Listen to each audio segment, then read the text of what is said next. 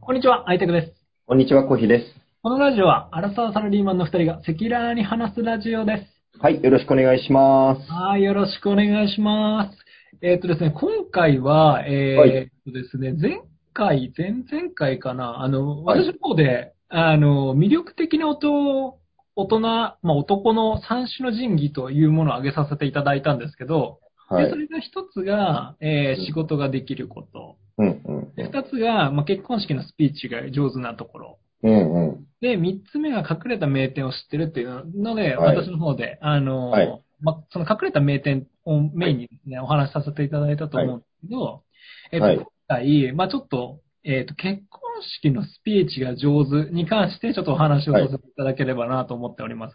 どうどうですかコヒさんは、うん。ちなみに、まあ、なんだろうね、もう会社とかでプレゼンとかされてると思いますけど、うんうんうん。本式のスピーチとかってされたことないですかちなみに僕一回もないんですけど、まだ。うん。結婚式、まず自分の結婚式で、うんあのーウェルカムスピーチとか最後の言葉とかはいはいはい。話したりはししまして、はいはい。あれもかなり緊張したけどね。あ、そうなんだ。うん。どどうでしたあの時。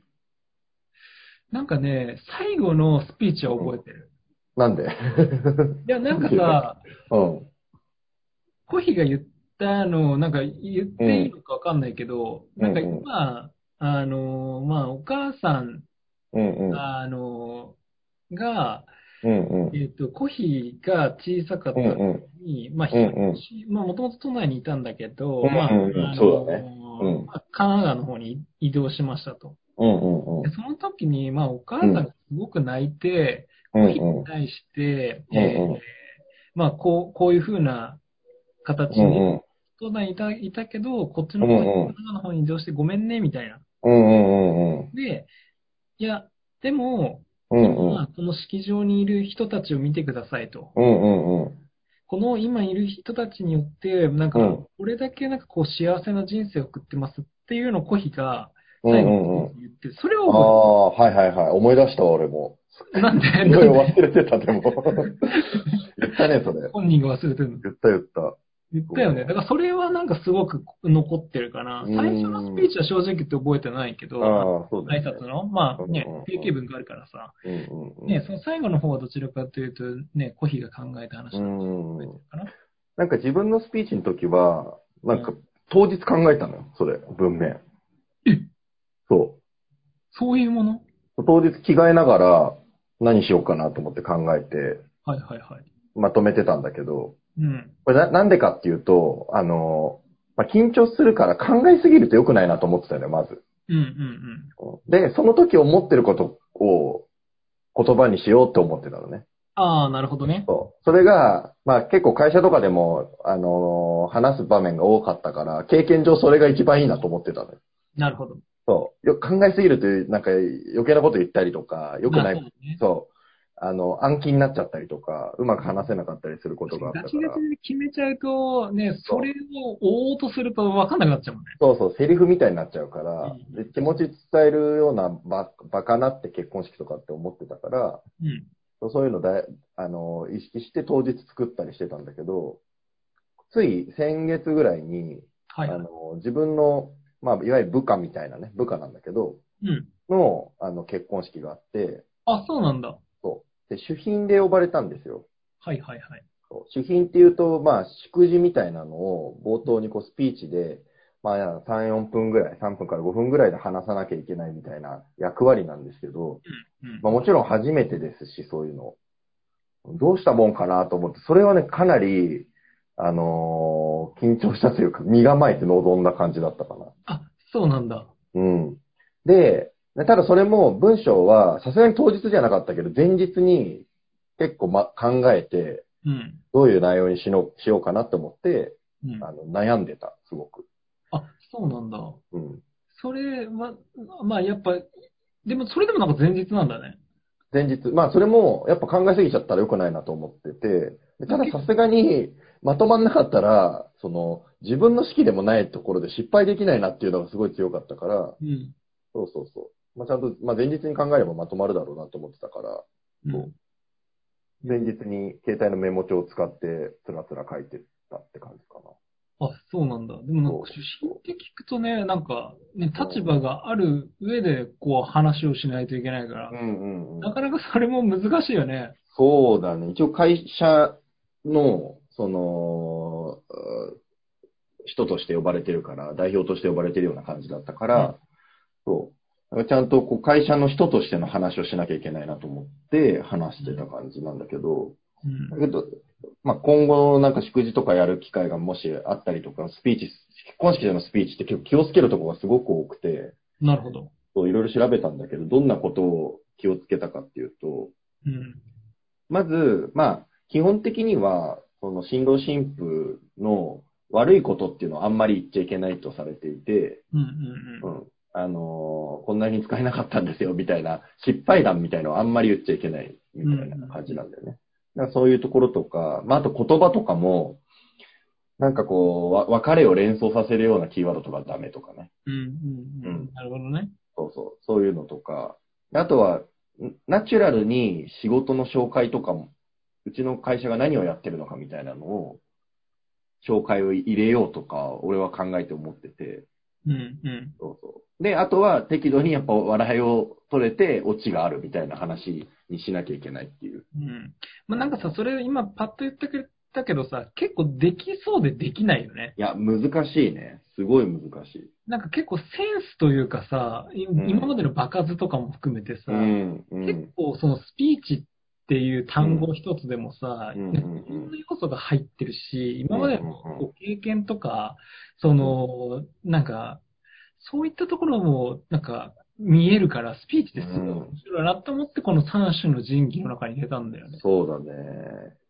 なんかその、その子が男の子なんだけどう、ん。新卒でうちの会社入って3年間俺の部下だった子だったのね。はいはいはい。だから最初から教えてた形だったんだけど、それまでは、まあ、大学までずっと野球をやってきた子で、もおー。う野球一本だったのよ。おーほうほう。で、野球も甲子園出るぐらい強くて、すごいじゃん。こうずっと大学も含めて寮に通って、寮に住んでやってたようなタイプの、うん。まあ、人だったのね。うん。うん。だからまあ勉強とかほとんどしてなくて、ほうほうほう。そう、野球一本しかやってきませんでしたみたいなタイプだったの。すごいね。で、まあ、そんな、えー子で、まあ、入社してきましたみたいな話を冒頭してって、出会いはこんな感じでしたと。うん。で、ただ野球を一本でやってたのでっていう話で、仕事するときに、いすごい驚いたことがあって、俺が。仕事してて。入社して、まあ一緒に仕事をするようになって、うん、驚いたことがあって、パソコンとか使ったことがないのね。え、今まで。そう。今のこの野時代に球。、そう、一筋だから、あの、パソコンで文字を打つとかを全然やってこなかったの、今まで。すごいね。そうで、レポートとか大学とかは全部手書きだったんだって。その大学もすごいね。そうでも、部活やってる子人たちは、もうな代々そうなんだって。もうその大学だけなのかわかんないけど、えー、はいはうい。ん。で、もう、なんかそんな感じでやってきたから、パソコン使うのもまず慣れてないみたいな感じで、うん。そう。で、なんかある時、一生懸命ノートに手書きで何かずーっと書いてるのよ。うん。パソコンの画面見ながら。うんで、何やってんだろうなと思って、まあ一生懸命勉強してんだろうなと思ってたのね。うんで、はいはい。あのー何時間か経った後もずっと手書きで何か書いてるから、うんえずっと何書いてんのみたいな話聞いたら、え、あの、今、パソコンの画面に映っている、あの、情報、文字を、あの、メールの文章に移したいと思ってるんで、一回ノートに書い書いていて、そのノート見ながら打とうと思ってますと。これ意味わかるいや、いや、いや、い意味わかるっていうか、いや、意味はわかるんだけど、うん。すごいなって思ってる。そのコピーペーストって機能知らないのあ、そういうことか。そう、そう。右クリックをしたらコピーペーストできるっていうのを知らなくて、とか、あと画面を2分割にできるとかも知らなくて、1画面には1ウィンドウしか映らないと思ってて、なるほど。そう。っていうのを本、当にそのベースがもう本当にこう、今までの知識経験がなくて、そうそうもうゼロからやってるって感じだよね。そう。そうそうそうそうそう。はいはいはい。そうパソコンの使い方からもう覚えなきゃいけないみたいな感じだったんだけど、はいはいはいはい。まあそんなエピソードありましたよみたいな、これちょっとギリギリのラインだったんだけど、こう、あの、振動を落とさないようにっていうところで言うと。結構でもさ、もう落としてないそれ。いやでもこれ大爆笑なのよ、もうめちゃめちゃ。あ、そうあ、なるほどね。そう。ここの時点でね。うん。で、まあ、新郎も、まあなんか結構いいじられキャラっていうか面白いタイプの子だから、その場でね、いや、なんでそんなこと言うんですかみたいな感じで言うみたいな感じあで、、なるほどね。じゃあそんな掛け合いとかがあって、もう会場自体はもう爆笑の渦だっそうたそうと。そう。そうそうそう。で、ただ、まあ、そのひ、あのー光るものがあって、その会話のトーク力とか、うん。人の気持ちを、気持ちをつかむ力っていうのは、これなかなか勉強しても習得できないものが入社当初からしっかりできてましたみたいな話をしてって、まあ、ちゃんと褒める部分褒めてと。では、さ、さ下げつつ、下げつつというか、なんかマイナスの要素もちらっと出しそうそうつつ、プラスの、そうそうそなるほど、う。ち話ょっもと。いじりつつみたいにね。なるほどね。そんな感じで言って、でも今ではもうエースとして頑張っていただいてますみたいな話を、うんまあ、あの、ご両親とか友人の人たちがいるからそういう感じで話していって、なるほど。ですよと。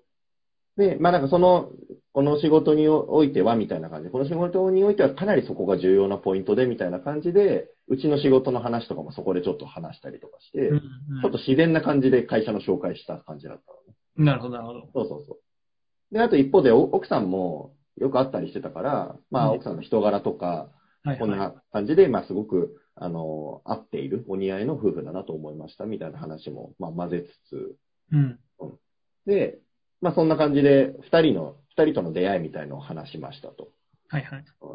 で、最後、まあ締めに入ってくるんだけど、うん。で、その新郎の子に、あの、部下の子に、入社に、入社当初、あの、これだけは絶対に最初にできるようにななりなさいって教えたこと覚えてますかって言って、うん。まあ、それが、あの、俺とその子の、まあ、結構こう、思い出に残っている場面があって、それそその子もずっとそれを言われたの覚えてますよ、みたいなのを言ってたのよ。はい、はい。そう何を何を言ったかっていうと、もうもう不器用で、その、社会人としても全然当時はダメだったし、うん。不器用っていうかね、その、パソコンとかもできないから、うん。他の一般的な大学生と全然違かったから、あの、俺が言ったことは、もう、仕事で、もう周りからか助けられて生きてきなさいって言ったのね。うん。うん。自分一人でやらずに、いろんな人に助け求めて、また助けられるように、ちゃんとこう、お礼とか礼節を持って、周りの人に接して、うん。そこだけは絶対にこう、ぶらさずにやってきなさいみたいなことを言ったことがあって、うん、まあ、それは結構こう、大事にしてくれてたみたいだったの。なるほど、なるほど。そうそうそう。うん。で覚えてますかという話をして、で、ただまあ今回、まあ結構、おー大規模な式だったから、いろんな人が来てて、友人とか、会社の人とかうん。も来てたんで、まあもう言う言うまでもなく、そういうことをまあ今までずっとやってきたので、今回、この場にこんだけ人が集まってくれたんだと思いますと。うん。で、これからは奥さんと二人で、あの、歩んでいくことになるので、まあ、奥さんが一番、まあ、自分にとって強い味方として、あの、人生を歩んでいくと思うので、まあ、ぜひ、こう、頑張ってくださいと。はい、はい。ただ、そのことは、引き続き壊せれずに頑張ってってくださいね。で、最後のオチとしては、もう、ノートにメモを取らなくても大丈夫ですよねって言って終わったの。うんそ。なるほど、なるっほどて。感じ。って感じの祝辞。えー、その周りの感じもなんかもう結構掴んだみたいな感じだったのあ、もう結構よ、良かったみたいだね。反応はすごい良くて。それはそのコヒ自身も感じてた。ああ、よかったなと思って、式のもう最初だったな、本当に。うん。しょっぱな。だから会場の雰囲気とかもわかんなかったんだけど、まあ、和やかに、笑いも取れて、う。うんまくいったって感じだった。あそうなんだ。だかそらなんかそのう。、うん。なんかスピーチもさ、やっぱ人それぞれでもその、その人のスピーチしてる人の、の性格とかも現れたりするじゃうんうんん。また、あと言葉の、はうんまあ、そもそもの文章とか、その全体のストーリー構成もそうだし、単語うんうんうん。まあそのまあうん文章とか、いろいろ見えるけど、なんかそれがすごくね、なんか今の話聞いてるだけでも、なうんなんとなくその会場の雰囲気とか、うん実際ね、なんか面白かったんだなっていうのが読み取れうんうるから、なんうん。んかそこはコーヒーはやっぱすごいなと思うんだよね。いやー、でもね、まあ、いここ最近でやっぱ一番緊張したね。その会社でなんか話すとかプレゼンするとかよりも、うん一番緊張したわ。失敗できないと思ったからでもう。ん。まあそうだね。特に、しかもなんか自分の、自分がなんかミスしても自分の方に来ればいいけど、そそうそうういそううわそけうじゃないからね。自分の式だったら別にさ、別にっていうかさ、まあ、まあ自分のせいだしになるけど、うん。まあそれ仕事もそうだよね。別に自分がプレゼンが良くなかったとかっていうのはわかるけど、そましてや後輩で、しかも完全にねずっとね、あの、こう関係がに、その子が入社した時からずっと関係があそうっそうてそう、ね、選んでくれたというかさ、そういう作品で、う。うん。言ってくれたっていうところからやっぱさ、うん嬉しいわけじうんうんゃん。だからそこでなんか失敗するって結構あれだよね。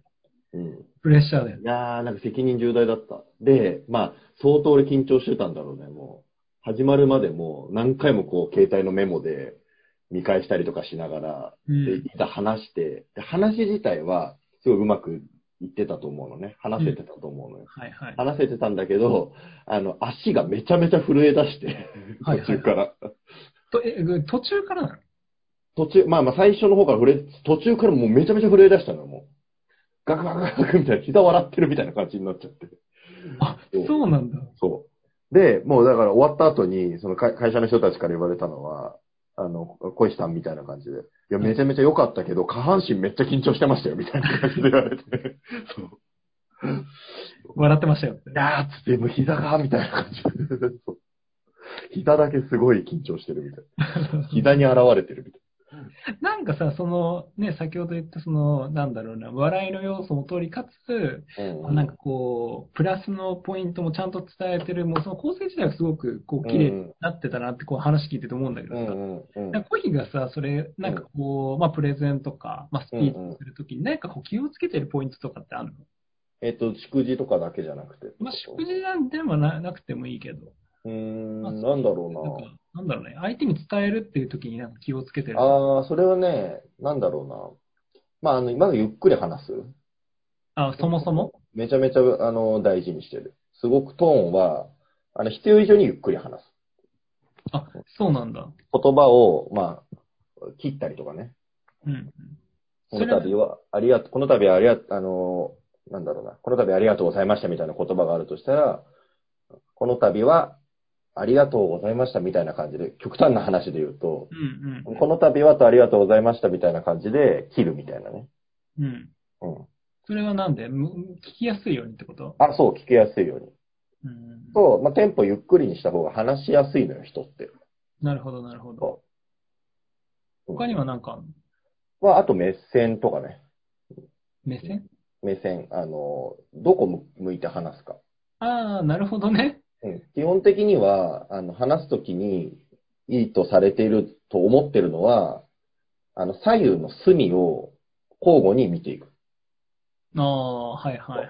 うん誰か見るとかじゃ会な場く、があってたら、うん。右奥、左奥の隅を交互に見るような形でやると、そうその、なんか要は扇風機の首じゃないけど、そういった形でそうそうこう見え全体を見てるように見えるってことだね。そうそうそう。で、そうすると、話聞いてる人と聞いてない人っていうのがわかるのね。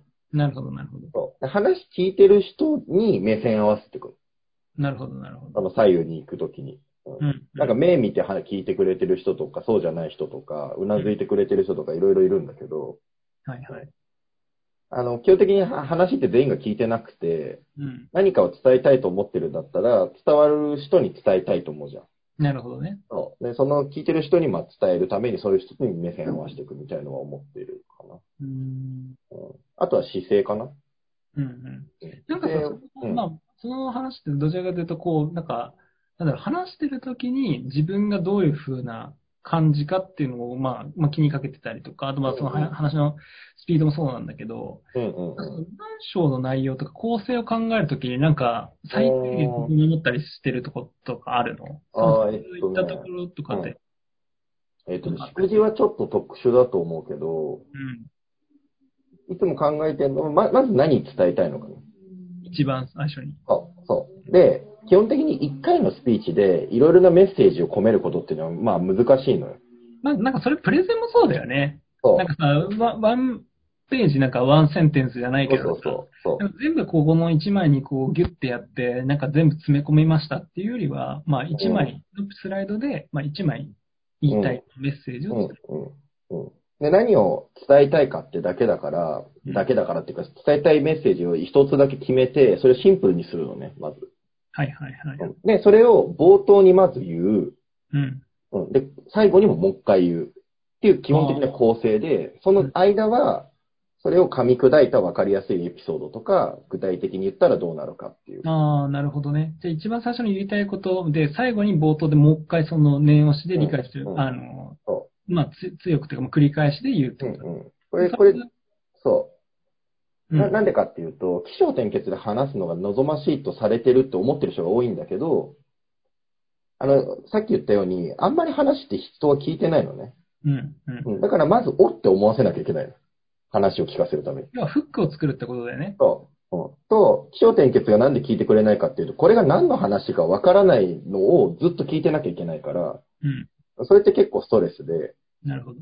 最後になってやっと話がわかるみたいな構成っていうのは、まああんまり良くないと思ってる、俺は。うんうん。だからこれはまずどういう話で、どういうことを伝えたい内容ですっていうのを最初に、まずポンっていう。なるほど、なるほど。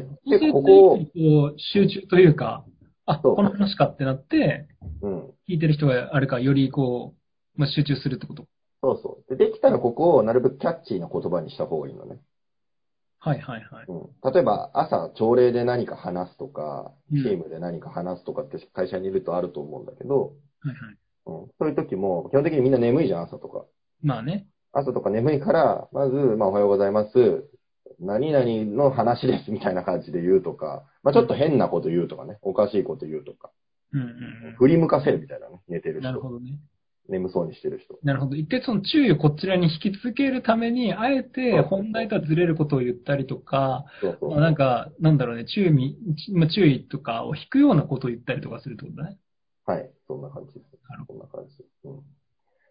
あんな、なんかそんな感じはあると思うかな。伝えるなるほど。とき。